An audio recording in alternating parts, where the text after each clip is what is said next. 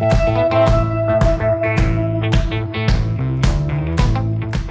listening to Mike and Kristen. The podcast. I'm Mike, a musician, writer, and producer. And I'm Kristen, a painter, writer, and designer. Our show is all about following dreams, taking chances, and what life as an artist is really about. Together, we bring you weekly guest interviews and thought provoking conversations. Let's go! That's better. Did you just turn the volume up? Yeah. Oh. It's that easy. I fear one day we're gonna have to just write each other notes or text each other or get one of those brain insert things that Elon Musk is working on. Neuralink. a Neuralink. Because both I've of got us one of those. can't hear. I've got a Neuralink. That's why I'm so smart. yeah? Yeah. What am I thinking right now? You're thinking that we're doing a podcast introduction for Elyse Aeryn and Garrett Taylor. Nailed it. Yeah. That or you're psychic. You know, actually, I didn't tell you this. Twice during our interview with Elyse and Garrett, you asked the question that I was about to ask or that I had in my Oh, mind. yeah. I thought that was cool. We're in sync. We were with this chat just like they are in life and on stage. Yeah. We had musicians, partners, creative collaborators, They're magic makers. magic makers. Mm-hmm. That's probably the best term you could ever give to someone. They should put that on their business card if they haven't already.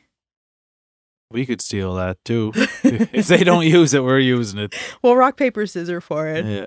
But these two have really been on the rise. They have put the work in and they're seeing the results, I think.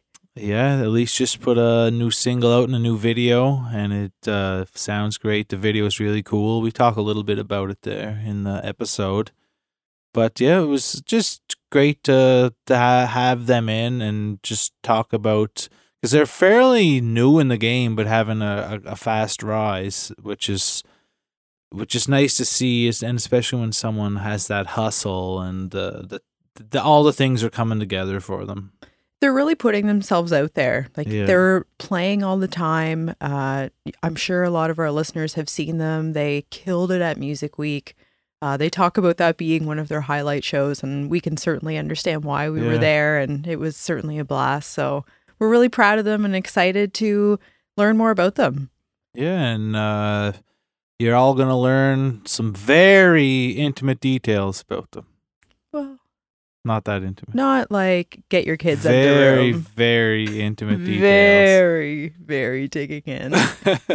no, it's a great chat, and we're yeah, we're excited. This new year's been off to a great start for us. hmm You're in the studio yourself coming up.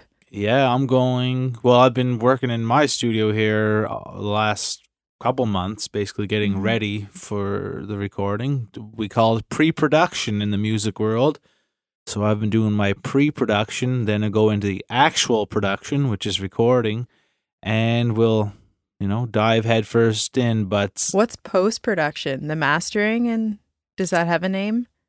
uh, yeah, I guess that would be the, the after you're done the recording, like Mhm. mixing and editing and mastering. And you've been working on uh, a, a, an apprentice, we'll say, on their album coming yes, yes. Uh, former guest Jackson Weldon. Yeah, he's doing awesome.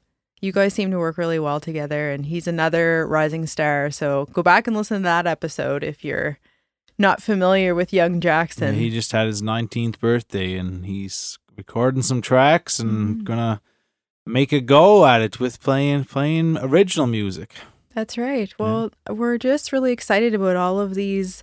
I don't even want to say newcomers. They just feel so at, at ease and at home with the work that they're doing. Um, Elyse and Garrett are just where they're meant to be, I think. Oh, for sure. And let's just dive right into it. Let people hear this great chat.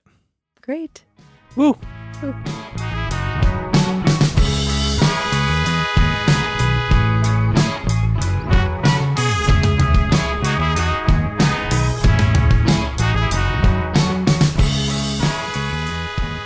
We should get somebody in just to assess us. Yeah. Oh, you're hitting your back mic there. Therapy session. Back, Mike. Let's record the sounds of my back. Yeah.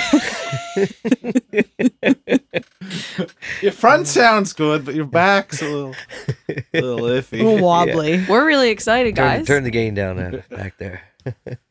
We're excited too. I feel a little outnumbered here, though. I'm facing three Cape Bretoners, and the three of you are kind of sitting tightly together, and I'm over here sitting in the corner like a little valley girl. With a cow shirt on as well. Something tells me that you've been made an honorary caper by now. I have to say, I was thinking about this the other day. Now that you mention it, how supportive Cape Bretoners have been of my artwork. If I make a post that has anything Cape Breton related, even the guests that we've had on the podcast that are from Cape Breton, there's just this surge of support and people sharing and liking. And you guys are a tight knit family, aren't you? There's a, a real community there. And I think just people from small towns and especially that area just really stick together. And they're proud. They're really proud, proud. of one of their own Yeah. going off and doing something great. Were you both born in Cape Breton? Yeah. Born and raised. Born and raised. Glace Bay. Both of us. Did you go to school together? yeah. we did, yeah. Two years apart in school. Okay. Who's older? Me only by a year. Yeah. A year, a re- one oh, real year, yeah. two school years. Yeah, we got a.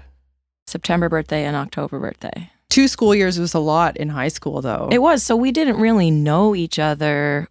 We knew who each other was from, you know, similar friend groups and in Mhm. passing and stuff. We were in the school band together because we, Yeah. same thing in junior high. We went to the same junior high as well. Mhm. So I'd be in seven when Garrett was in nine, and then I was in 10 when he was in 12. But we didn't really get to know each other until I She, moved she wasn't back. really cool back then. you know. No, but you were. Listen, I was the I was real cool, right? Like yeah. everyone who looks back I'm is gonna be like, you know what? You She were so was cool. People didn't know you yeah, were cool I then. was cool before Yeah, cool. I get was that. Cool. What what were you both into back in those early days growing up in small town Glace Bay? The epicenter of cool, I believe, is known as. That's what's on the sign that when you enter the town. Coolest town in Canada. Actually, I think it says largest town. Largest it's the largest town. Not maybe not anymore, but for a long time, it was the largest town during the coal mining boom. in Canada. Mm, yeah. Holy. Wow. You guys are from Yeah. the, the So- big cities. But So that's but that's that's funny because like it's just a shitty city, I guess. Yeah. So it's not, Not really a small enough. town, but it's not a city. Yeah. No, no, it's a far cry from that. So what were we both into? You tell me. Oh, you want me to tell you first? Well, I was into kind of everything. You were. I played a lot of ball and golf in the summer and hockey in the winters. Big into sports and uh, also play guitar and not professionally, but uh, for fun. Like I get Facebook memories, and when you used to put your status, kind of what you were doing, I get a memory of playing hockey or playing guitar and then off to hockey. like BBL. I get it so often. yeah, BBL. Be back Always later. has guitar in it. Yeah. Guitar then sleep. And Back then tomorrow. Into like motorsports too, with skidoos and oh yeah. and stuff like What was your first guitar? My first guitar was my father's. It was a Fender acoustic. Yeah. And he handed one. it down to you. Yeah, well, kind of. My father passed away when I was eight, so I Mm. kind of acquired it. I just picked it up one day, and I was taking piano lessons at the time, and I took it to my teacher, and I'm like, "All right, enough with piano. I'm playing guitar. piano is not cool. I wish I could play the keyboard." now." Me was was because you knew that that guitar came from your father, who you had lost. Did that make you more attracted to want to learn music? Thinking back for sure. Yeah. I'm yeah. There's a picture of Garrett with his dad. It's on top of the piano at our house, and you look like you're maybe five or six years old, Yeah. playing a tiny little guitar next to your dad. Yeah. Yeah, it's a great photo. Adorable. yeah. It was awesome. And what about you, Elyse? Did you have music in your bones from Yeah. a young age? Always. Well, we said we were both in the school band. Garrett played percussion. Mhm. I played the clarinet, the coolest instrument in the band. For she sure. was really good. I she had was- all the lead parts. Of course. You danced too, didn't you? Or- yes. So I was into all of the, uh, I call them singular sports dance, Mm-hmm. uh, figure skating, gymnastics, Oh yeah. cheerleading. Cheerleading was a team. but that was like a dance outlet for me. But always into music as well. I got my first guitar at 16, probably a lot later than Garrett, but music was always something that I felt was just in me. And dance was a bit of a, a musical expression as well, I think, for me. And when you first both got instruments, were you ever writing initially, or was that something that came later? I used to write before I was writing music. I liked to write poetry Yeah. and just write stories as a kid. Um, and I actually remember one of my little stories getting published. And do you remember schools had this like red and white book that would come out every year and they would publish children's artwork in it? and I remember going to this like night where they were like um, recognizing everyone who like had a piece in the book. Did it have a name, or was just it was just I the bet you color? red and white book. It's Yeah. probably at home in my like box of stuff from my childhood. I have like a single box with a bunch of memories that my mom's kept, but I'll find out and I'll get back to you. I, I thought you were going to say the Owl or Chickadee magazines. Oh. So those used to be delivered to the house for kids. Oh, I don't in- think I was that back pro- in the 80s or 90s. I wasn't that professional. No. No, I think it was like a regional thing. So you were published in the red and white book at a young age. Yes. Very- Starting my artist career. Very talented young girl in Glace Bay. That's what drew you towards po- poetry at that age. I think I was just an emotional and expressive child. Yeah. Yeah, and I think I looked for any way to to let that out when I was very young. Have you always felt comfortable to outwardly express yourself creatively? Because I know some people feel maybe they experience a little bit of self judgment or what's the world going to think about this with something so personal. Yeah. Well, I know that when I was very young, I was really comfortable with it. And I try and think back to when was the last time that I, when was that transition point from feeling so open and comfortable to starting to feel self conscious? I can't pinpoint it, but I do know that it started to happen. I think it happens to everyone as you're growing up, you know, in schools. Like teenagers are hard. Mm-hmm. And I would find other ways to express myself. So I was always someone who dressed weird or different or did crazy things with my hair. Um, but I think things started to change when I graduated high school and went to university. And I felt like I needed to, it was like, okay, I need to grow up. Um, and I always felt this pressure, even since I was a kid. I felt that I always knew a day was going to come when I had to become an adult and the things that I really loved to do, I wouldn't get to do anymore. And maybe it happened because I feared it would happen, or maybe it happened because I didn't really know any other way. But I know we were chatting about this just before the podcast, but I didn't know anyone that went off to do any creative pursuit professionally. And, you know, my family really valued academics and they really valued the idea of me going to university. So I did. And I felt like my creative dreams kind of died when I went to university. And you got a, a real life job right out of university. I did. Yep. Didn't take, I mean, I remember thinking, like, what if I just took a year off? And it just, it wasn't an option, really. Yeah. Yeah. And uh, you were you an engineer? Is that correct? Yeah. I went Yeah. to went to Dalhousie for chemical engineering. Yeah. And then I worked in pulp and paper Pulp and paper for a long time. out west. Uh, I didn't, never made it out west. I knew I didn't want to do that. Yeah. I managed to avoid that. I was working mostly in New Brunswick, Nova Scotia, and Maine. That's west of New Brunswick's west Yeah. of there. Yeah. Oh, I did make it to Toronto. I was in Toronto for a little while. Okay. Yeah. And so, when did the two of you reconnect with one another? Or maybe you stayed in touch throughout all of this? No. No. You, you want to take that? um, I guess it was summer of 2019. Yeah. Yeah, she was in town, and I happened to be at the restaurant Portside in Sydney, and I seen her walk in, and I hadn't seen her in ten years, I guess, at that time. Maybe. But you knew I was playing. Yeah, I knew. I seen you were posting stuff. Yeah. I online. started starting performing again while I was in Toronto. Yeah, Yeah. and anyway, I popped up, and I was like, "Oh my god, I haven't seen you in ever," and gave her a hug, and good to see you. And then I was like, "Hey, we should jam sometime. I see you're you're playing." She said, "Absolutely." And then she back to Toronto, and then you know we may have chatted the odd time online, and then was it twenty? When were you back? Twenty twenty. January 2020. Yeah, Almost three years. yeah, and we started chatting, and you were going to be home for a bit. Yes. And as I was traveling back and forth out west, yes, I was only going to come home for a couple months and I was Mm. planning to immigrate to the States. yeah. Hmm. And then the pandemic happened.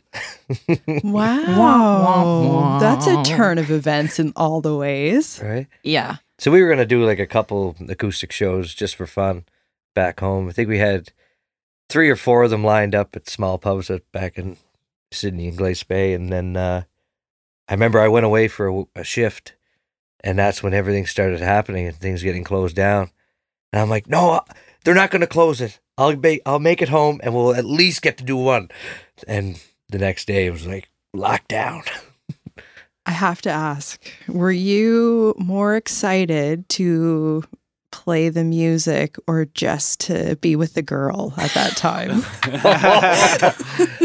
Well, well, uh, I was ex- I was super excited to, to play music with her for sure. playing music was And- always Garrett's like consistent. Yeah, Of all the things that you, he said he was interested in a lot of things, like music was a consistent for you always. And everyone says that about you now. hmm Yeah. So I think, it, it was, and I, I know we're dating now, but it was a year of hanging out and playing music, and we just became best friends, yeah. and literally did not even think of, you know, maybe you thought about Uh, it. maybe. I mean, I mean, we tell the what guy? What guy doesn't tell the truth. Yes, I have.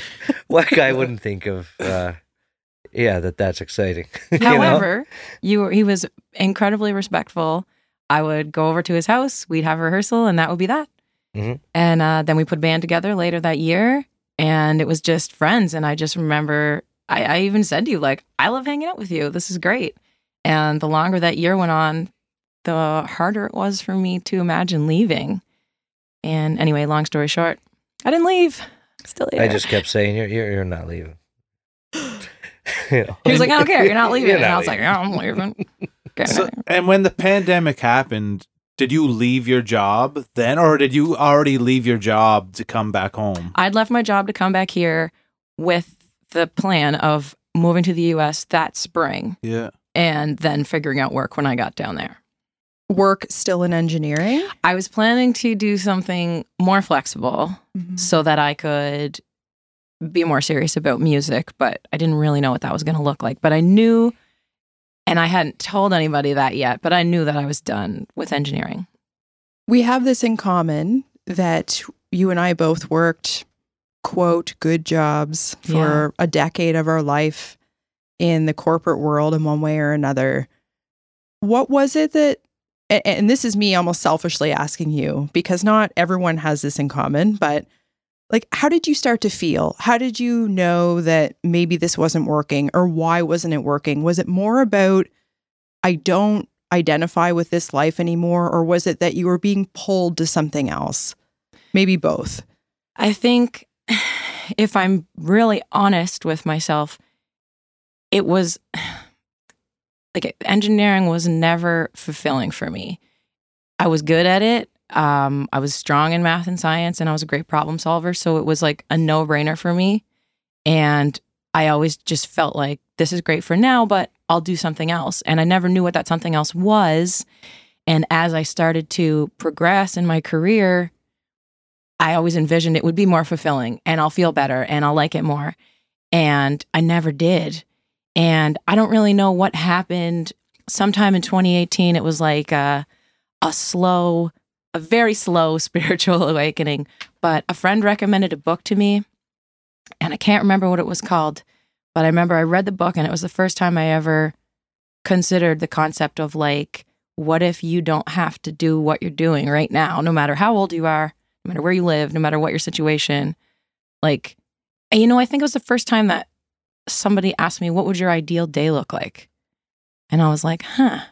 And the seed was planted. And then I just started thinking about if I was going to make a change, how could I do it? So it took me a long time because, as you know, there was like major identity crisis. yeah And what are people going to say? They're going to say I couldn't handle it and then I was weak because engineering was a male dominated industry and it was rough and tough. And if you were a weak little girl, you didn't make it. yeah And uh, I take a lot of pride in in that part of my personality. And I think I'm I'm learning to let go of that too. But even after leaving, I still struggled a lot with like who am I? Or I'd wake up in the morning like breathing heavy, my heart would be pounding, and I'd be like, what am I doing? Big mistake. But slowly, one day at a, one day at a time kind of thing, as you know, leading up to it, and then even after it's happened, I still have moments occasionally where I'm like, have I made the biggest mistake of my life? What about my RSP? so you come back to Cape Breton, meet this heartthrob. the, pa- the pandemic happens. You're already in the headspace of yeah, engineering wasn't fulfilling, and music is something I've, I've always had passion for and Yeah. really love doing. Did something specific happen where like, we can do this. This we can make a life out of this. We can reach people, or was it just one thing at a time, like you're describing? Like the one thing happens and takes it another. Well, I had been playing before coming back. Um, that what does your ideal day look like concept. Um, I found myself journaling on it a lot, and creativity was always there. And music had always been there for me. My guitar was something I would put down and pick up, and I'd always say, "Yeah, I really, you know, I really want to get back to that." But time, I never had time. I worked and slept. That was basically my life. Um, but I bought a new guitar when I was living in Toronto and I committed to picking it up every day, even it was only for five minutes. And things changed very quickly when I gave myself permission, I guess, to do the thing that I felt like was, you know, if it's this much fun, how can I be allowed to spend time on it? How can this be okay? I should be doing something else. Like I struggled with a lot of that. But when I came back home, knowing I was done with engineering and knowing I wanted to be more serious about music, I think it easily unfolded when we got together. And the reason for that, I think, is because Garrett like unlocked so much in me that I don't know if I would have unlocked myself. I've said this to you before. Mhm. Like I can be very passive and very like, oh no, like I don't know. Like getting up on stage was terrifying for me. First gig we played was a disaster. Wow. Oh. if anyone was there, thank you for coming back. Garrett, Garrett was great though. yeah. Garrett, of course, Garrett, but he was comfortable getting up in front of people. So he pushed me in that way. He pushed me to be more confident in myself and do things before I was ready, quote unquote. And to just, I don't know, Garrett's just got this like zest about him where he's just like, we're doing it. Uh, and it was infectious. And So- did it feel like a dream for you too, Garrett, to pursue, or was it an opportunity? Like, what was your feeling in all of this moment? Mm, big time. Um, well, obviously, I played music as for fun, and then at a high school, um, we put a band together, and uh, we did that for a couple Shout of out years. two sided story. Yeah, shout out to the boys, you know. and um, yeah, the band kind of folded. Everybody had to go away for school, and you know, and I was left home, being like, "Damn, this sucks," Stupid grown ups. you know. And Stupid um, engineers. So I would do like Shout out to Joel. He was an engineer, the drummer. yeah, and uh, I would do uh, like solo acoustic shows, just cover tunes around around town and that, and uh, play with a couple of my friends and stuff. But could never really find someone who wanted to get serious about it. So I was like, oh, I guess I'm gonna have to go and get a real life job too and yeah. figure it out, you know. So yeah, I guess this is kind of like it's like whoa, we can actually do this thing, and it's gonna be a lot of fun. Did you have a a first paycheck from a gig that like, whoa, we we just got up on stage, had a shitload of fun, and you're giving us this decent amount of money, or maybe not even a decent amount, but an amount of money, you know? Yeah, I remember. Well, the first time that happened to me was uh, with my first band, Two Sided Story, and we opened for uh, for Hedley Oh yeah. in in Sydney, and um, What's that singer that band up to these days? uh, yeah, I think he's in some trouble. he was great. uh, Jay. Yeah. um, but yeah, um, we. I remember getting off stage, and for some reason, I didn't know what we were getting paid for the gig. I, I was just happy to be playing music. Kind of That's really. still me every gig. Garrett's like, so what are we getting paid? I'm like, yeah. uh, uh. so I remember the lead singer he went and came back with this envelope, and he's like, "Oh my god, guys, look at this! It was two thousand dollars." Wow. I was a like, good chunk for a Whoa. young band. so I was, I knew you could make money with music. Now playing the, you don't make two thousand dollars. no, like two hundred That was at the best. last $2,000 check you saw. First and You the know? last, split 18 ways. yeah, that's when yeah, music was alive and well. you know, concerts were plentiful, people were coming out, but yeah, I knew there there could be a real go at it. You know, Hey, Kristen, do you know what's awesome? What, Mike? Real food bars. Hmm. They're so delicious. They are delicious. I take them on my runs with me because they're such clean fuel. like you're out on the track and you open up a bar while you're running. Yeah, just tear it open right there on the spot. That's Versatile, they source all local ingredients. all local. So they call themselves Made with Local because they support so many local farmers and food makers. Where are those farmers based out of that they support? Nova Scotia. Holy smokes, this is getting even better and better. Where can you buy their products? So they still manufacture in Nova Scotia, but you can find their product all across Canada now. This is unreal. And they started out as just a small table at a farmer's market and have now achieved B Corp certification. That sounds pretty fancy. Yeah, they have tons of delicious flavors. I'm partial to anything with peanut butter and chocolate, as you know, but they also have lemon and blueberry, uh, gingerbread for the holidays. Oh man, they are pretty darn delicious and healthy. Like when I eat like seven in a row, if I ate seven Mars bars, you know, I'd feel like I was gonna die. But I eat seven of those, and I feel like I can take over the world. Yeah, you could lift a car after Yeah. that. Yeah, you get this like power in your bones. Made with local. And where can we find these bars and all the great products they create? So I usually pick up my real food bars just at our local grocery store, but they're also found in lots of health food stores, gas stations, and little markets across the country. They are doing awesome and they taste awesome, nutritious, and delicious. Real food bars. woo, Real food bars. Made with local. Made with local. You guys present yourself with such a beautiful synergy, and you're a couple. So, yes, that makes sense. But you feel the support you have for one another when watching your live show, or that's my observation. How has your creative relationship developed alongside of your love relationship? Do you feel like they're separate, or is that something you use to your advantage when you're performing that level of comfort? Hmm. I th- I do believe they're separate, but I think you always know, uh, hey, we're in love for Mhm. sure. But and I think that does help playing music. But But we It- had some kind of chemistry before I even recognized that there was anything there. People would say to us, "Wow, you Mm. guys like can just feel the energy coming off the stage," and I'd be like, "What?" Mm. I didn't really get that. And then we had that one video of us singing a Fleetwood Mac song, and everyone would message us and say, "Oh my God, look at how she looks at you," and I was like, "I didn't look at you," but it was almost unfolding without us even knowing.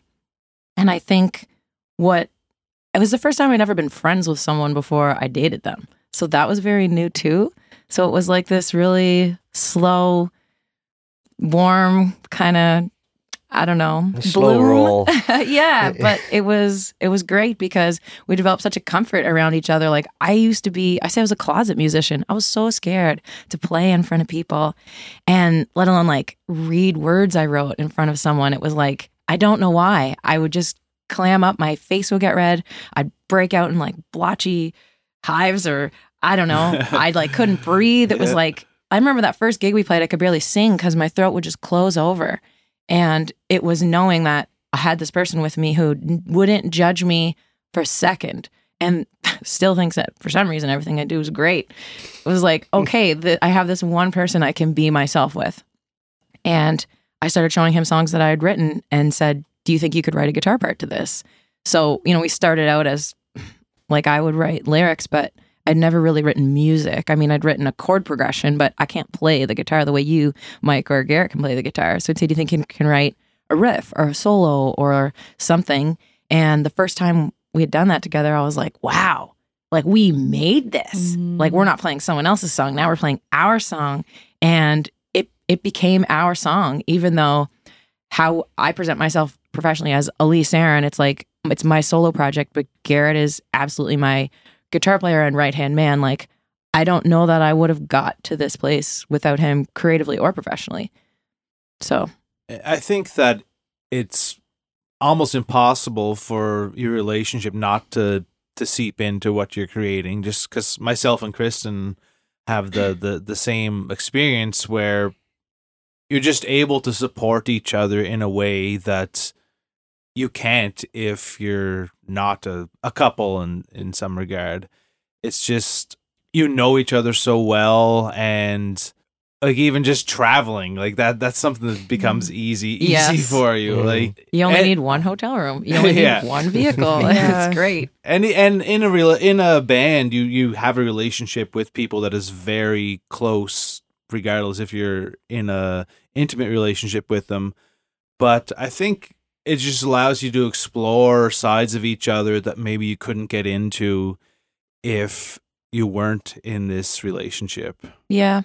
I think the lifestyle piece is really important that you pointed out, travel being an example, Yeah. but creative people have a tendency to, like, maybe that dawns upon you at three in the morning or three in the afternoon or on a weekend when most people are off. So, like, all of those nuances of the type of work that you do create a, a, a daily lifestyle for you that looks a little bit different. So, having a partner that understands Yeah. even that part can help. You say that a lot. Mhm. He says, I don't know if I could do this. Like, I don't know if I could be with you if you were living this life with somebody else. You know, like if my yeah. musical relationship was with someone else and then my romantic relationship was with you, it would be, it would be really hard. Mhm. But and just not wired that way, I guess. Yeah. yeah, I want to ask you, Elyse, before we move away from this shift in your career, how difficult was it for you starting over, having established yourself in another world that was so different first?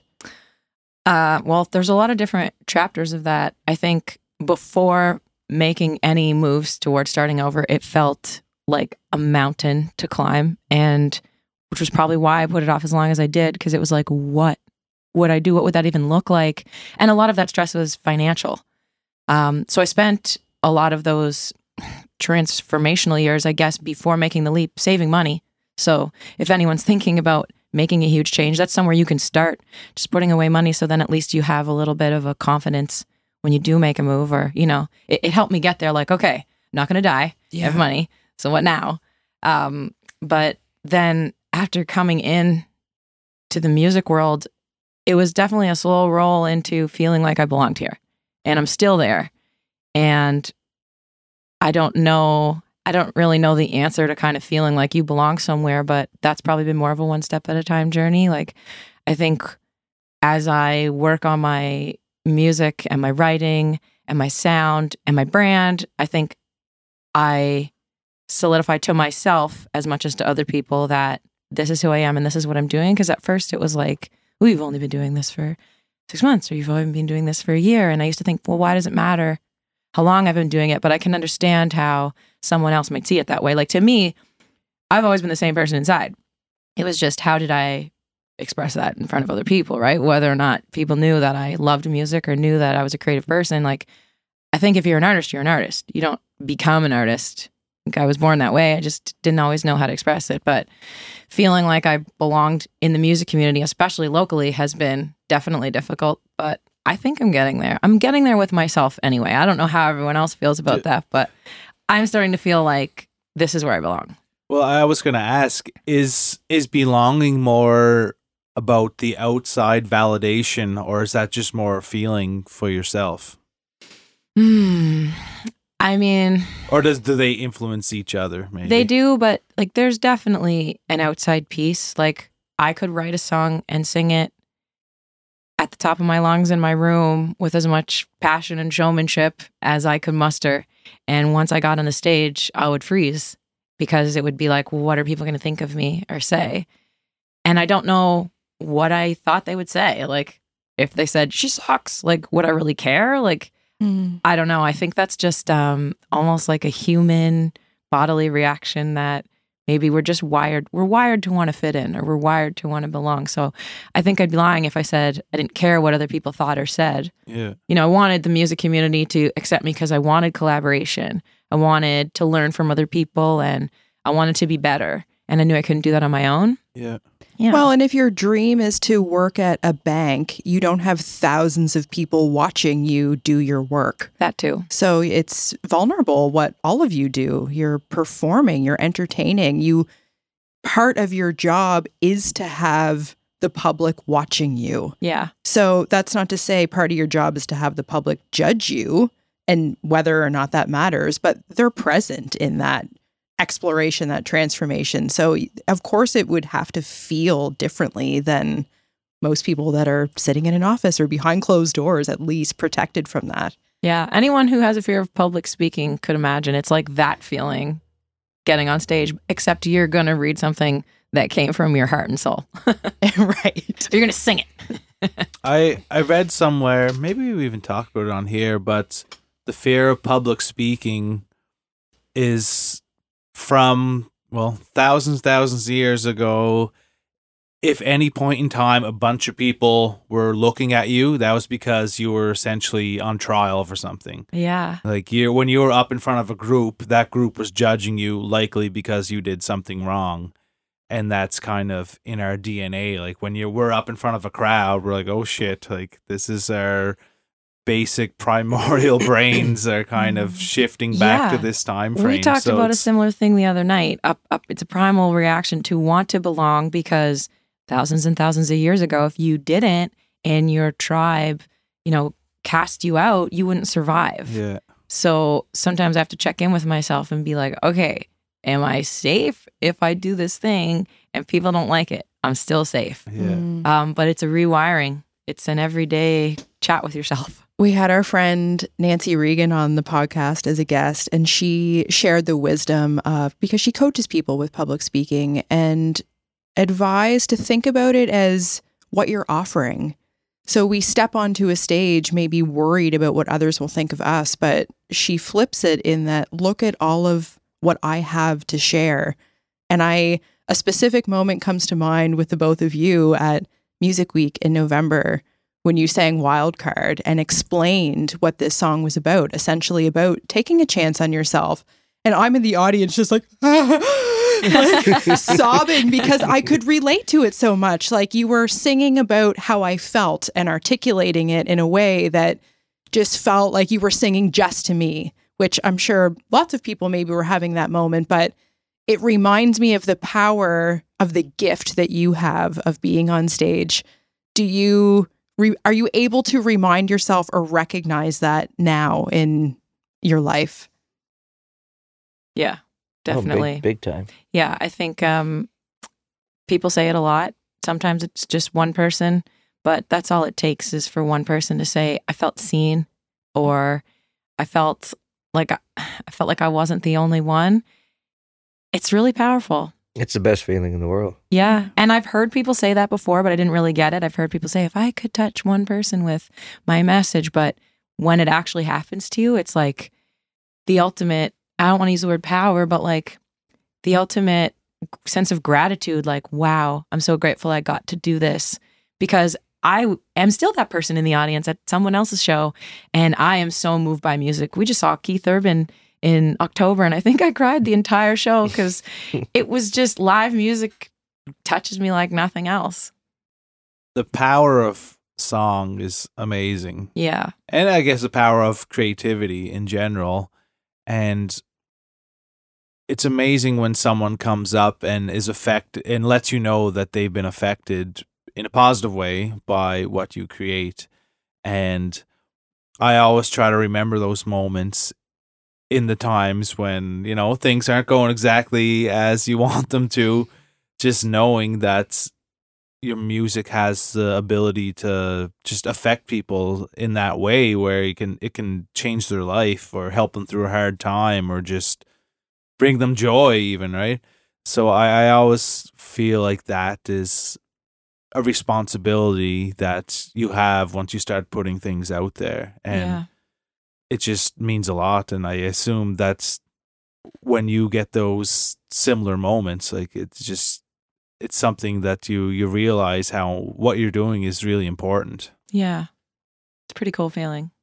Magic. Yeah. I said that to you a couple weeks ago. You made a post this morning. You said uh, you like to call yourselves professional idea makers. Mm. I had a concept. We were playing a house party. And at the end of it, this family's 18 year old daughter played and sang like I did when I was 18, quietly, not in front of anybody. If you saw her song, she would rip them up and throw them out. And her dad kept saying to us, I bet you if you encouraged her, she'd play for you. And there was a time when I would have been like, no, no, don't do that to her. You'll embarrass her. But I thought, no, no, she needs the encouragement. So I found ways to casually throughout the night be like, hey, you want to hop up and play a tune? Like, you can play my guitar or like whatever. And she'd kind of shy away. And at the end of the night, she got up with her guitar and her whole family sat around when we finished and mm-hmm. she played four or five songs. Yeah. Nice. And it was such a moving experience. Her family was like, This never happens. You have no idea what this means to us. It was their anniversary and it was the night before Christmas Eve. They were like, This is the best Oh. anniversary gift and Christmas gift. Like, this is, this might change the course of her life. And on the way home, I said, We're, we're magic makers. Like, that's what we're doing. It's like not even about, I mean, yes, it's about music and it's about, you know, this work that we do, but it's so much bigger than that. It's like we just created an experience. You hear artists talk about this often that it's bigger than the thing that I make. Yeah. And it's like how important is how you're feeling as a person in your creativity. So do you put a concerted effort into feeling aligned or inspired or grounded? Like uh, how do those aspects of your mental health I'll say factor into what you're delivering? Huge. If Garrett's hungry, he can't uh, do anything. Feed this man. yeah, but yeah. But maybe like Garrett, do you have a morning practice or is there like maybe text that you read? Like what is it that keeps you uh, in alignment? like staples that have to happen. Well, I do try to get to the gym every day at 6 a.m. Yeah. There is some days where I go with my buddy Andrew and we'll wake up and uh, it's either he texts me first or I text him. I'm like, you up? and most of the time, we're about 80%. But Mondays are tough because, you know, we just had a long weekend of, weekend. of Yeah. gigging and Right. but uh, yeah, we I have to get the gym done. If it doesn't happen in the morning, it definitely happens in the evening after work. Um, so that's the biggest thing for me, and just making sure like proper diet, you know, breakfast, lunch, supper. I have like I have to do that. Food. I, Food. But I know do- that about do myself. I, I think that's a big part of why we Yeah. we work so well and we live so well together. Like I also need exercise, need to be eating healthy, need enough sleep, Mhm. or I can't. Like I find I get very emotional if I'm not grounded in that way, and when I'm like re- really emotional, like when I'm I don't know, I'll say when I'm off. That's very vague, but I can't write. I can't write anything if I feel upset. And I know lots of times artists say my best songs came out of. That's different most of my best songs come out of frustration and, and passionate emotion and and grief but if i'm just like uh what like just overwhelmingly like you know exhausted or just feeling gross i can't do anything i'm like a i don't know Mhm. just Yeah, I think that's a good distinction where you can have a experience in your life that inspires a song or a lyric that you can process. But creating from when you're in that day just feeling like garbage is a completely different thing. yeah That doesn't always work. like i couldn't go back to cape breton after this weekend on sunday night and write a song there's no way it would be a stupid shallow song but if i get to That's bed what it's called. Yeah. shallow. That was a song, and it was great. but if I go to bed early and wake up Monday morning, that could be my most creative time. I feel like one of your superpowers is your work ethic. And this is me just observing you, but I feel like you have come into this world with such passion and grit and determination. I, I see it in you more than some musicians who have been in the industry for years. How has is it like does that come from a life of working that way prior to albeit in a different industry but that's just who you are or did you feel like i'm playing catch up or like where does that drive come from because it's just like a fire in you I think it's just who I am. Um, it's definitely like showed up or been influenced. Catching up has definitely influenced it in a way. I think I think anything that's influenced it has just been fuel on the fire, whether positive or negative. I don't like the feeling of having to play catch up. Um, I struggle with this feeling of needing to earn things. That's actually what my next single is all about. I just it's exhausting feeling like you have to work for something in return that like there's no you know snowball effect or there's no building upon your successes um, that everything is just an immediate exchange i'm really working through that but i do think that this fiery passionate person is just who i am and i always knew that i had it i just needed to know where to direct it and i directed it in for me all the wrong ways for a long time but i mean a lot of other people would have benefited from my work ethic over the years but i truly feel like i've found where i'm aligned and it's it's incredible it's like i i can't stop Well, you get to put that energy into yourself and your career and, and what you want to do. Like you said, maybe other people in the past have benefited from your work ethic. Now you and Garrett are benefiting from that together, right? It's just a way, like when you find that alignment, you can really just take off. And that seems like it's happening for you. Yeah, and we definitely align on that as well. Garrett's mm-hmm. also very like we're both very organized.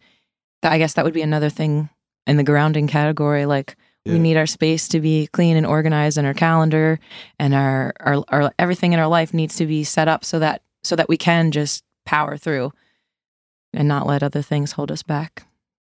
I want to ask. We already talked about uh, being from the largest town in Canada. Woo woo. How did how did growing up in that really big town affect you? Like, what? How did your small town shape you to be who you are? Hmm. That's a good question. Um. Well, being a small town and you know, um, with industries dying that were made that town be so famous, I guess you know, with the coal mine and steel plant and stuff like that, that's not around anymore. Um, you've seen the the grit and the de- determination Mm. in your elders, Yeah, and right um, even my grandfather was a staple in my life. Just seeing that toughness, you know. So I guess it just it instills in you. Yeah, yeah. So I would agree with that. a lineage of gritty people, mm, like Cape, Cape Breton, and a lot of the East Coast in general. Like a lot of the people who came to Cape Breton early on were people who got kicked off their land in Scotland, like to make room for sheep, right? and then there's uh poor Irish people who couldn't get jobs over there. Like Cape Breton was kind of a, a savior for all these people around Mm. the world who didn't have work and who kind of were going through hard times. And they all come together in this big melting pot. And then kind of the same thing happens to them eventually. Like, okay, now there's no jobs here. And it's kind of this, yeah, lineage of just people who had not the easiest of Yeah. times. yeah. But people who made the best of what they had at Yeah. the same time. I find coming from there too it makes you so proud. Like yeah. it is the proudest people you will find. Yeah. Yeah. I'm sure of it, right? yeah. And it's like, well, I worked at west for for years, and people would say, "Where where are you from?" You don't. If you ask somebody else, they're like, "Oh, Saskatchewan, Ontario," and you never say Nova Scotia. Yeah. I'm from Cape Breton. Yeah. Right. You know, The Getting- little you're so never pr- was. you're so proud to to say that. were you exposed to creative people growing up too Mm, a, a little bit.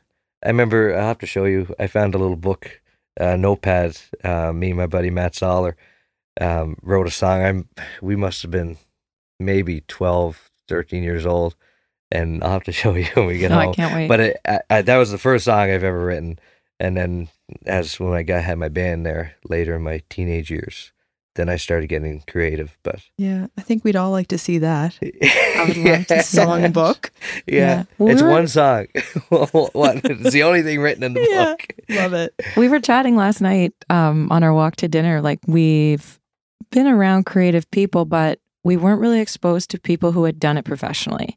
And I think that was a limiting factor to being from a small place. And you can probably attest to this is if you don't see someone who's like you or has had your experiences go off to do any particular thing, you don't really see yourself doing it.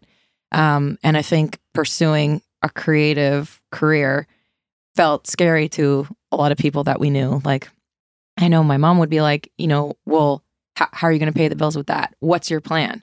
Which was, and I think that instilled a lot of great qualities in me that I'm grateful for. Um, but at the same time, I, I definitely feared anything insta like any instability or insecurity was was very very scary and i was going to eliminate that at all costs which was why i kind of chose the path the original path that i did. But so there was some things to unlearn. Um so though i have a lot to be uh, to be grateful for uh, there was a lot of limitations too. Do you a- do you feel like now maybe in what you're doing you're able to show other people in your your small town your big town that that maybe they can be creative people. They- Absolutely. I sometimes feel like that's my bigger purpose in life. Like I was meant to do everything exactly the way that it happened so that I could be this example for someone who, you know, not everyone, I think it's crazy to be asked who you are or what you want to do at 18. When your guidance counselor says, Oh, Elyse, what are you going to do with your life? we don't know. You're still changing. Your brain's not done developing. You haven't experienced anything outside mm-hmm. of, you know, parental or a, a, someone someone's care. Like you haven't mm-hmm. lived your own life. So I think it's crazy that we have to decide at that age, what are you going to do and do forever? So I hope that I can inspire people to try things. Go to university. Don't go to university. You know, try a career path. Try uh, whatever. Go backpacking in Europe for a year. Like it doesn't matter.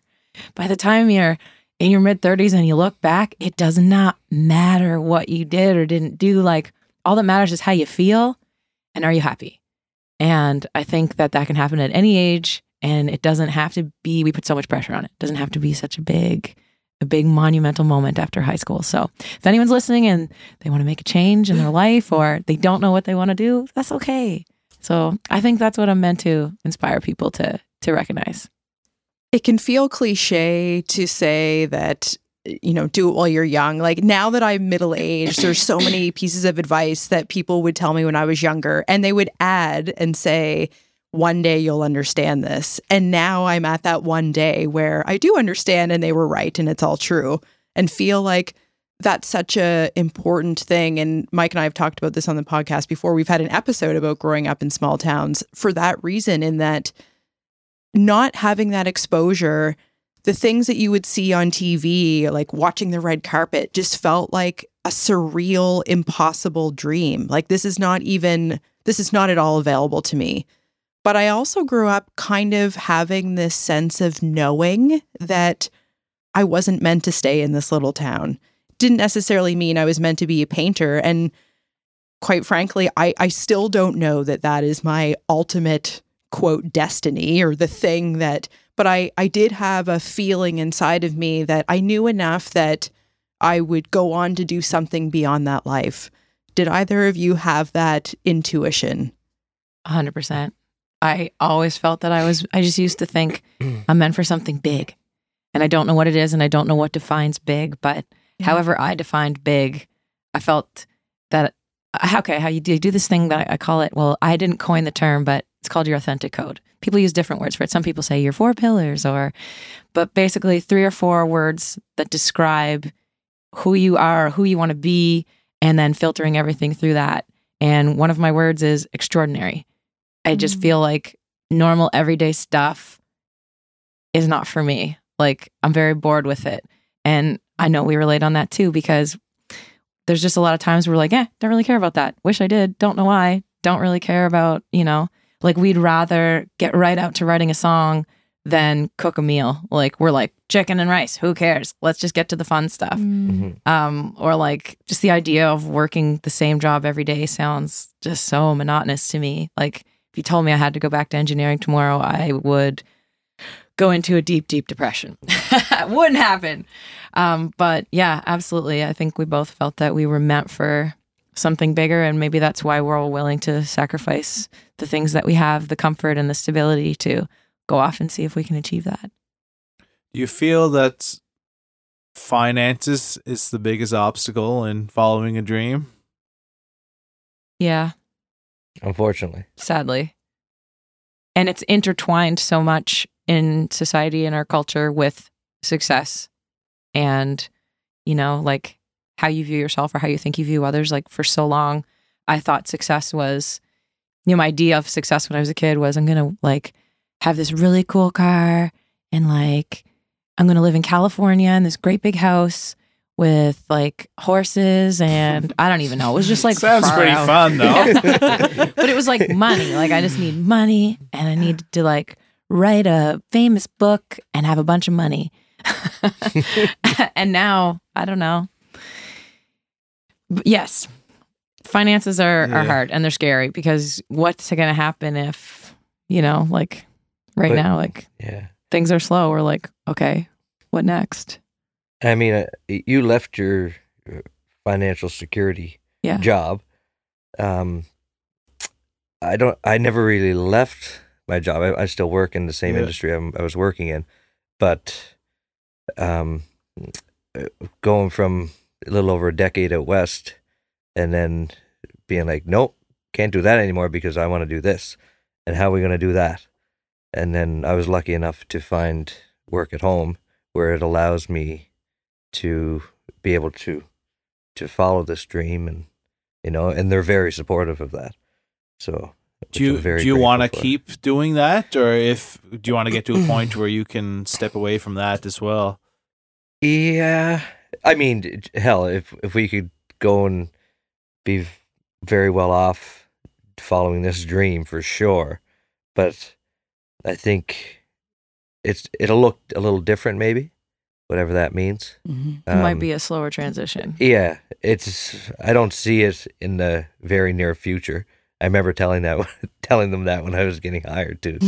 But I'm here um, for a couple of years. Hire me. yeah, yeah, but When, uh, are you, when no. are you going to get famous? That was- yeah, Well, at least two years. Okay. yeah.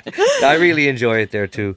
Um, yeah, so I think it's important to to point that out or emphasize that as mhm. well that you can still have a, a weekly quote normal job and love it.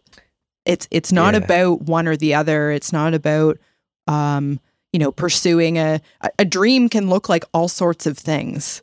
Uh, so I think that it's important just to point out that yes, you're you're supporting in that role, but still enjoying it, and they're offering Mhm. you that understanding and flexibility, which is huge. Yeah, and it it helps us be organized too. Like Elyse loves to work. She loves to work, and that that space, and like it's me go. I go to work for the day. I come home. Maybe I have to go to the gym because I didn't get there in the morning, Yeah, and then it's guitar and and collaborating for the rest of the evening until bedtime. yeah. You know. Yeah, but his work schedule, like you know, I'm using this term, so like work, like it's always we're always working. But I guess this formal work time is when I do my formal work time. That's when I'm sitting at my laptop, and Mm. it helps me be organized. Um, but speaking of like financial security and stuff, like that was a big decision for Garrett to not be going out west anymore and find a job here because he was like, my God, like how you know it's going to be a change for me financially. Like I'm used to making this. To stay home, I'll be making that. Like, am I good with that? But knowing that it was going to help us ultimately pursue a more desirable life, it was like, okay, well, everything is like time and money weighted, right? Time is your money and your money Yeah, is your there- time. And There's no right and wrong way to do things. right. And again, some people's dream may to be to play a gig gigs on Saturday and work their nine to 5 Mhm. every every week. You know, like it, it doesn't have to be you're 100 percent all in. Like you can, It's how you feel. yeah, And I still work like a day job. It's very flexible. I work for the Cape Breton Music Industry Cooperative, but I've had the ability to start working from home after the pandemic and it's you know it's remote i can do it from anywhere but i still have a responsibility to someone else so i'm not just you know living off of my my music career thankfully it's still uh, you know a job in the music industry so it helped me in a lot of ways i'd say it was a mutually beneficial relationship Yeah. but by no means am i like just earning off of you know yeah no no You're getting there though. one day I've been reading a lot lately about negativity bias and how our brains are designed more or less to fixate on the one or two things that maybe we didn't get finished that day or that we wish were going more smoothly. But if you really reflect on that day or your life or your career, your wins, they're bountiful. Like they're they're endless. All of these accomplishments and are you able to recognize the progress that you've made since making that first decision? Can you still celebrate those wins? harder to do in the moment um, but we're very good at at looking back and kind of summarizing things right like i love that quote um, i think it's steve jobs hopefully that's correct people overestimate what they can do in one year and underestimate what they can do in 10 and i've really taken that to heart and kind of been my own personal expander for that in having taken that slow transition you know okay i'm going to take this year to just save money. And then I'm going to take this year to start look at what my life could be like if I wasn't doing engineering. And then okay, now I've taken this jump, but it was a very cushy jump because of the situation and the pandemic, but now when I look back, it's like, okay, before I did this that looked like a monumental insane life change. But now when I look back, I can see how there was a lot of small successes that led up to me being able to do that. And then the same thing with music like I remember playing that first gig and I said it was horrible and terrifying. like now it's a breeze for me to hop on stage and sing to a crowded bar. Like I last night we had a great gig. Mhm. We felt so comfortable and we have lots of conversations about like look at where we started and look at where we are and all of the small steps. Like it's never just like one big thing. It's a million small things that add up to and it's hard to see that in the moment, but Yeah. I think I think it's important to take pause and and being able to like hold on to that in the hard moments or in the hard days. Like, okay, we've made a million steps. There are a million steps behind us. The million steps ahead of us. One day we'll be looking back at just like this. You're at one of the base camps at least. Yeah, made it to base camp. Do you have a show or some type of performance that really stands out in mind? Like, like this is unforgettable. And it doesn't have to be like a big crowd. It could be even like getting that girl to play piano. Like, is there something that really stands out from your career so far? Music Week for sure. hmm It was the first time we'd done uh, an original show with that much energy with a band. Yeah, all new songs. So that was pretty powerful. Yeah, And it was packed in there. yeah, that was we felt that that was a a, a transitional moment for us A pivotal moment. yeah like we felt we were able to show people like this is what we want to do and i think it was a little validating what else Um, I think there's there's lots like like for example, um, getting her up to play at Yeah. 18 years old. that house party Yeah, that was pretty incredible it's just stuff like that. Um, there's many, you know, and I I kind of revisit them all the time in my mind, and I kind of see it while I'm setting up and stuff. yeah Yeah, and these are they're all kind of You know, leveled too like the other day i had a facebook memory i said hey two years ago was the first time we ever played at the old triangle in sydney and that felt such like such a big deal. And, and now it's almost two years since we played in halifax for the first time. And the first time we left cape breton was like wow we're gonna play off the island. This is huge. Um, and then there's been many more like the first time that we did a show with all original music as a duo. That was pretty Yeah. big i can't remember what it was now. I think it was a sociable store. Really? Maybe. Well, that was like our first, close. It would have been something before that. but that would have been something to remember too. We lined Mhm. up six breweries or eight breweries across the province Yeah, and went and led on a little tour. yeah. A brewery tour. That's a good Yeah. First tour. yeah, it was a lot of fun. Yeah, like booked the hotels and lined everything up. And yeah, Do you have a show like that, Mike? Or a moment? I have a few for sure. Um, One is in Hamburg, Germany. We played this festival called Reeperbahn, which is the Reeperbahn district of Hamburg is a pretty wild area. There's it's just kind of this big party spot, but uh, there's like a huge amount of people who come to Hamburg for this festival, and we got to play on this boat. So this boat was f- flying around the harbor. No, it was going pretty slow actually, but uh, before we got there, we had this gig on the boat and a showcase somewhere, and we told people, yeah, we're playing on some boat. Like, oh my god, you got on the boat gig, and like, oh, I, I guess. So we we get down there, and it came. It would a band would play, then uh, it would dock, and then uh, a new group of people get on. The band would get on, set up, play, and there's like whatever six bands that did it, and we got on that boat, and there's maybe a hundred people in this tiny little boat, and like people's faces were like a foot away from me. Like it was, it was so close together, and no one there ever heard of us before. But by the second chorus of every song, they were singing. like it was this audience that just were just huge music fans, and just their whole thing was just absorbing the music, and we're Wow.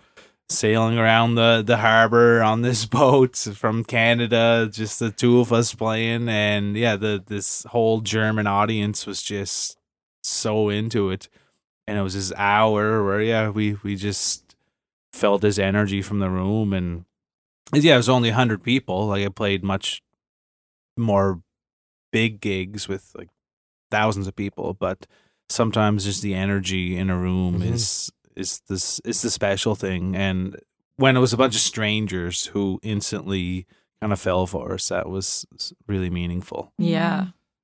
What about? I know you both uh, were in Nashville last fall. Is that your first time there? My first time. Yeah. And It's Gary, my, my fifth. oh, you're oh, you're a, a veteran then. Good for you. L- I was going to ask if you've been to a show that you've had that experience that maybe moved you differently than others. Maybe it was in Nashville. You said there were some tears shed if that's where you saw So the many. Keith Urban show. I don't know what it is about like being at a live show when it's songs that I've grown up on or songs that I've loved so much. To see it live, it's like it's electric. I it just I couldn't help myself. I was just tears were streaming down my face and I was like I am just overjoyed Mhm. to be in this moment. That was Keith Urban. Mhm. But I was the same way when I saw Shania Twain in PEI years ago. She played with Corey Hart. The logistics were a disaster. But I remember I was with my best friends from university and she came out in the white dress on a horse for Still the One. And I still have a video, blackmail video, girls, on my phone of us all just weeping because we were like, I don't know, it was just such a powerful moment Yeah. but I've had that at big shows like that, and I've had it at small shows as well. Um, probably so like too many to count. I just live music is like, and live music has always been a thing for me that I've loved to go watch and take it in before I was ever thinking about playing professionally. Mm. What's your favorite concert? Mm, You've been to a lot more big shows than I have. yeah, I- love them all in their own little way. You know, it's it's like I'm connected to all of them. I don't really know. Well, obviously Keith Urban for sure, maybe on the top. That's your favorite. But like I, I've I've seen the Stones in Nashville too at LP Field, and as I think back, I'm like, whoa, that's good competition. Which one's number one or two? It, it's hard. Sometimes the It- venue, like you referencing where you saw it, can make a difference too. I remember seeing a Patrick Watson concert in an old abandoned church in Quebec years ago.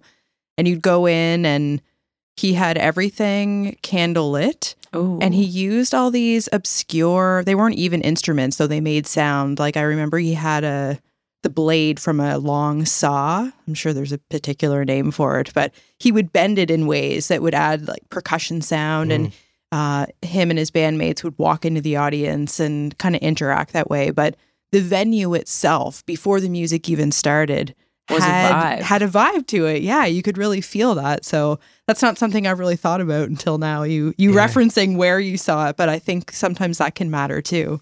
Yeah, I think they they connect with different emotions inside of you. Yeah. And then it's for me, it's like, what emotion is th- your best emotion?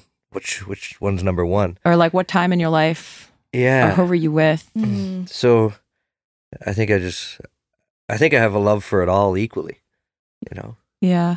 I have a uh, one that stands out in my mind. I saw this band called The Dirty Heads. They're like a rap rock.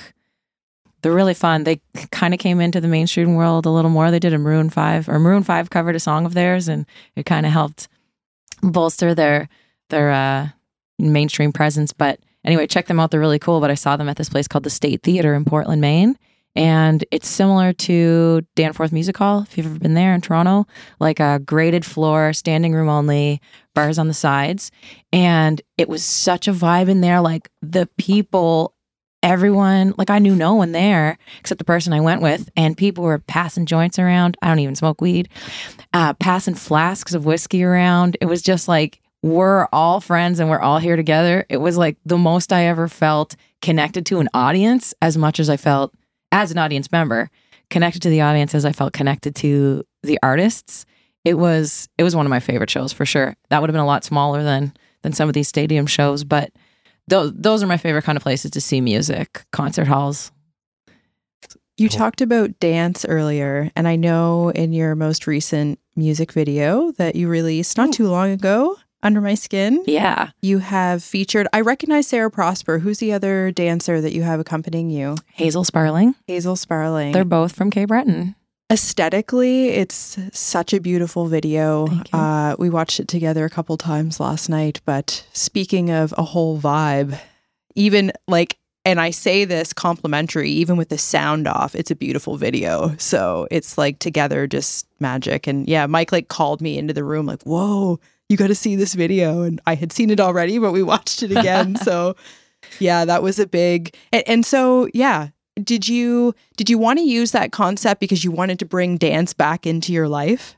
That was uh yes. So Chris Ross, who directed the video, had done um, our wildcard video, and the day we were filming, he said, "Do you have anything in mind for what's coming up?" And I was telling him about Under My Skin and the album, and uh, I said, "I would love to do a dance video for an album," and he was like, "What do you mean?" I said, "Like group, like me and two or three other people." Dancing in unison, akin to like I'm a huge fan of an artist called Maggie Rogers.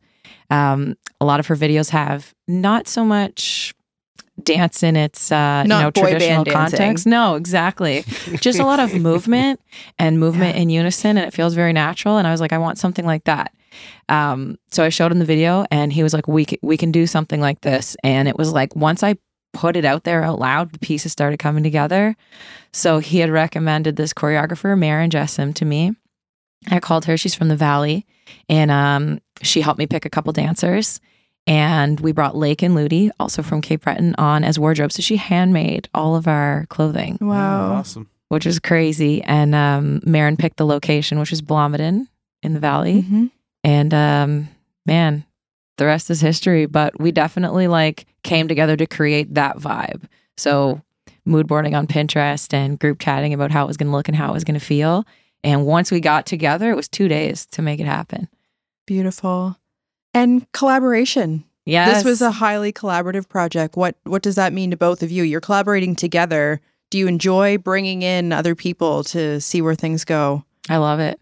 It. I think it, it takes the stress off. I I have a hard time sometimes letting go of control, especially you know this of my creative stuff. It's so close to me, and I think I've waited so long to be where I am. I'm I'm really worried. I've had experiences where I've allowed people too close, and it's really taken things somewhere I didn't want it to go. Um, but I know I can't do it all alone. And when you find those people that that get you and can take what you're what you're envisioning and make it even better, it's it's just pure magic. And I definitely had a killer team on that video. Yeah, you did. Well, we're really excited about the new album in general. Yeah, March 31st. March 31st. So two more singles. Well, I don't know when this is going to air, but there'll be three singles in total. Under My Skin being one, Cherries and Criminal, and then the album March 31st. Very exciting. Yeah, lots of guitar solos on that, right? Uh, Just a couple. Where do you hope this life takes you? Have you imagined that, or are you just being patient and taking one day at a time? I think about it all the time. I I would love to be able to just live out this ideal day in, you know, its many forms. As you know, your your ideal creative day looks a little different every day, but if I could do that and not have to have a financial worry, I don't need to be rich. Whatever, everyone defines that differently, but I just need to if I could not worry where my my, you know, my next payments are going to come from and and live this life and be playing music for new people every day and connecting, having these deep connections. Like, sounds very simple, but that's like the biggest dream. Mm, What do you think? Kara?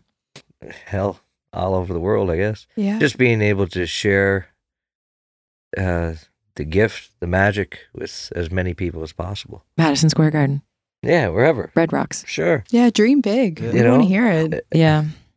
I really do want to dream that big. It's Yeah. scary to dream that big because I'm logical as well. And I think, well, what are the steps? And are you, I'm like, you ask me for my five year or my 10 year dream? 25 year dream? Old and wrinkly, my friend. what's what's your dream venue to play? Red Rocks. Red Rocks. Mm. Mm, I don't know if I have a dream venue. Garrett's a lot more like, he's a lot more in the moment than I am. Yeah, Do you have a dream venue, Mike? I don't think. I don't know. I'm kind of like Garrett here. Like, there's a, ma- a uh, there's hundreds of amazing ones. Like Red Rocks. If I played Red Rocks, I'd be pretty excited. Right? But Tiny Desk concert. I'm not very specific with like my favorite color is this. My favorite hockey. Like I'm. I like Hmm. just taking in. Maybe this is a guy thing, Kristen. Maybe. yeah. But like I, I like just the moments.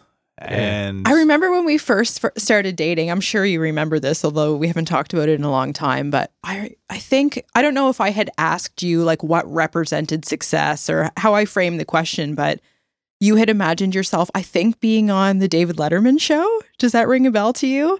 I imagined uh not even not performing, just getting interviewed. Just getting by interviewed. Yeah. Yeah. Does that still resonate? Well, he doesn't have the show anymore. he has his own show. He has- he has yeah. the David Letterman Yeah. show now, or where he interviews. But like, does that? I, I guess I'm I'm asking. Like, you you had the imagination to think about something specific, and now that you've progressed so many years and had all these achievements behind you, like, does that type of thing still excite you or mean anything? Yeah, I think it's kind of what that would represent. Yeah. Like if I was being interviewed by David Letterman, obviously I reached a level of success where I'm on the major network television. So there's lots of good things happening. Yeah. Millions of people are hearing my music or reading what I wrote. And it, it's not like I need I want this to happen, this to happen, this to happen. It's kind of at the end of the day, I just want to get what I create into the eyes and ears of as many people out there. And So Letterman would be like a mark of that success, but you don't need that as validation. You just need to know yourself that you've reached the level at which you could be on that show. yeah, Yeah. yeah, I and I don't. I don't know when I my my dreams kind of have shifted over twenty years a bit too. When when my first band, when we all quit university to to pursue music, we were like very confident that within three years we were going to be the biggest band in Oh. Canada. Like it wasn't even a question. Like Oh yeah. it was like the other day I filmed uh I took a picture of a journal excerpt from three years ago and I saved Yeah. it because it was dreaming pretty big. yeah. Oh yeah. and there's nothing wrong with that like there's like i'm really glad that i had those dreams and i still want i guess lots of big things to happen but i also want what what you spoke about just like financial security just being being happy just being completely content with every part of the day and not worrying about how i'm going to how i'm to afford to do this or record Yeah. the next album or Being just being supported to pursue your creative your creativity, I guess, is is the dream of, of every artist. And I think it looks a little different for all of us, but Red Rocks would be Red so Rocks would be fun. Let's do it together. Yeah. Yeah. yes. Also, maybe like Bonnaroo. I don't care. slide that in I don't there. care who's headlining. Like which, Yeah. whichever I'll one of us gets, text. whichever one of us gets of famous bill. enough to play headline. Red Rocks, we'll, uh, we'll Wait for it, the other. you guys were supposed to play together l- this last summer. Yeah. Uh, but I don't. Have you played a bill together yet? We played two Nova Scotia Music Weeks ago together with multiple other acts. Yes, we did at uh, Truro Belly Up Bar and Grill. yeah, that was awesome. That was awesome. But we're gonna play together At in the spring, in uh, maybe. At Bon- at Red Rocks, Red Rocks. Yeah, maybe something in the spring. Yeah. Oh, we'll definitely do something for Mhm. sure. We'll. Um, it's um, we're both. I guess we're both booking up our summers and springs and all that, but we do have a gig booked in Halifax. That's not announced yet. Together, which is going to be. We'll we'll announce it in future podcasts, but we are. So you have to keep listening. Mm-hmm. Come back. before Red It's a good Rocks, trick. we have a gig in Halifax at a at a legendary venue. yes. And yeah, we're we'll both have new song. You'll have a new album out. I don't know if our full album will be out by then, but we'll have new songs out by then. So Yeah. lots of fresh tunes for the world to hear. Can I add mm-hmm. Osheaga to my list before we go? You Throw can it just in. yeah. That one. It's a good list. Yeah. We Yeah. look forward to all of your names on the posters. Garrett, we're gonna need you to take more time off work. We'll get you out of there eventually, bud. yeah, the dreams are big. Isn't it sometimes scary though to say your dreams out loud? I think there's a fear there that people are going to be like, "Oh my god, you know, you can't possibly think that that's possible." Yeah. I get that. It also is what excites Big me them. about growing older, though. Yeah. We don't have a retirement date in mind. That doesn't exist for any of us. No. no. We get to just do this forever. And I'm caring less and less about what people think. You know, some of the comments on my my video were, "Wow, uh, it's really different." or interesting. yeah. And, uh, That's the polite way of being I thought, you unsure. know, a few years ago, I would have been too scared to do that video. yeah. a few years ago I would have thought, whoa, that is too expressive and, and interesting and whatever, avant garde. I don't know. Now I'm like, it's not to me, it doesn't feel weird at all. Like deep down, I'm really weird. You don't even know yet, Garrett. Oh, I know. like I deep down, I just feel like I have That's all a these different podcast, you guys. oh crazy ideas, things that you know. But you, you know, there's that whole like acceptance thing. And anyway, we're working through it. Stay tuned. Next video. yeah. but the the people who don't get people putting themselves out there like you creating a video and following this life of musician just probably were never exposed to that themselves they Yeah. just are told they've been told their whole life that you're supposed to work a 9 to 5 job and that's just the way it is and anyone who's doing something other than that is irresponsible or anyone who's putting themselves in such a vulnerable position to be criticized. That's another thing I think people are like, oh my God, I can't believe you did that. yeah it shows such bravery and you spoke earlier about feeling now like you have permission and this has come up as a common theme with guests we've had too that you doing that gives others permission to do it as well and i see that as such an important responsibility as a creative person. I, i'm just stepping into it myself. It's taking a lot of just permission for myself but seeing what those gifts have offered me from other people is all the more motivating to be like, if I can do that just for the one person, like how meaningful has this role been? So Yeah. thank you for being yourself and thank you for putting yourself out there and being honest and digging in deep and supporting one been another. digging It's awesome. I've been digging.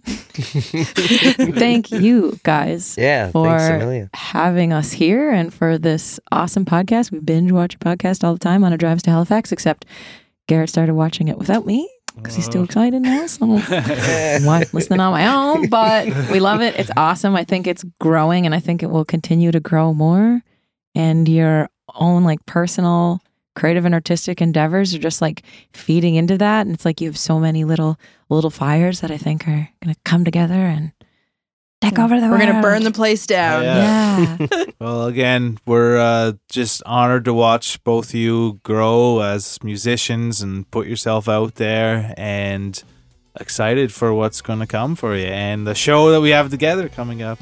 But uh, yeah, congrats on all the successes recently Thank and you. what's what's to come, and keep doing what you're doing. It's a treat for everyone watching. Back at yous. Yeah.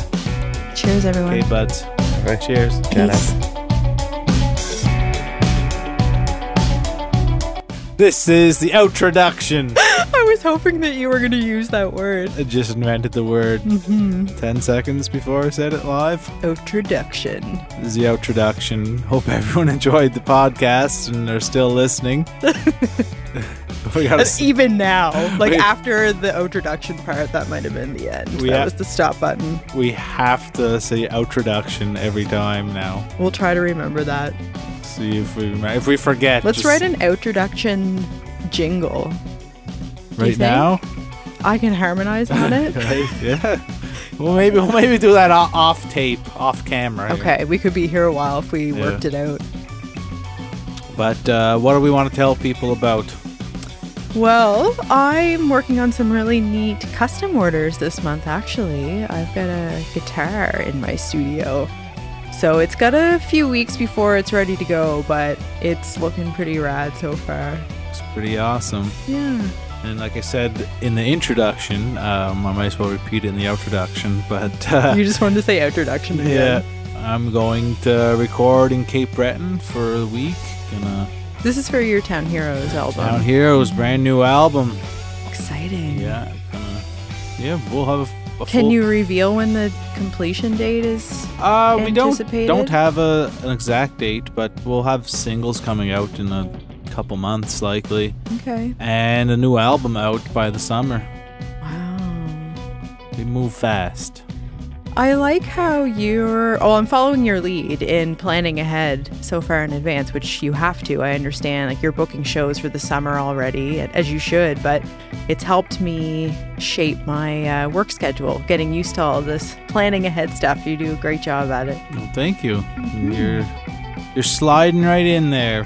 Following your out. lead and thinking ahead, we've got lots of amazing guests coming up that we've already been able to record and lots in the calendar. So thanks everyone for sticking with us. Our listeners seem to be accumulating every week, but it's really just been an accumulation of wonderful people in our life. Yeah, we've been getting some great feedback in this new year of 2023, and we're just gonna keep going, keep trying to bring in the cool people that we are lucky enough that most often say yes to us. So, well, we're gonna keep doing that, keep asking, and see where this takes us. Yeah, hope everyone's New Year's going great, and uh, we'll see you again next week. Thanks so much, buds. We will see you very soon. Cheers.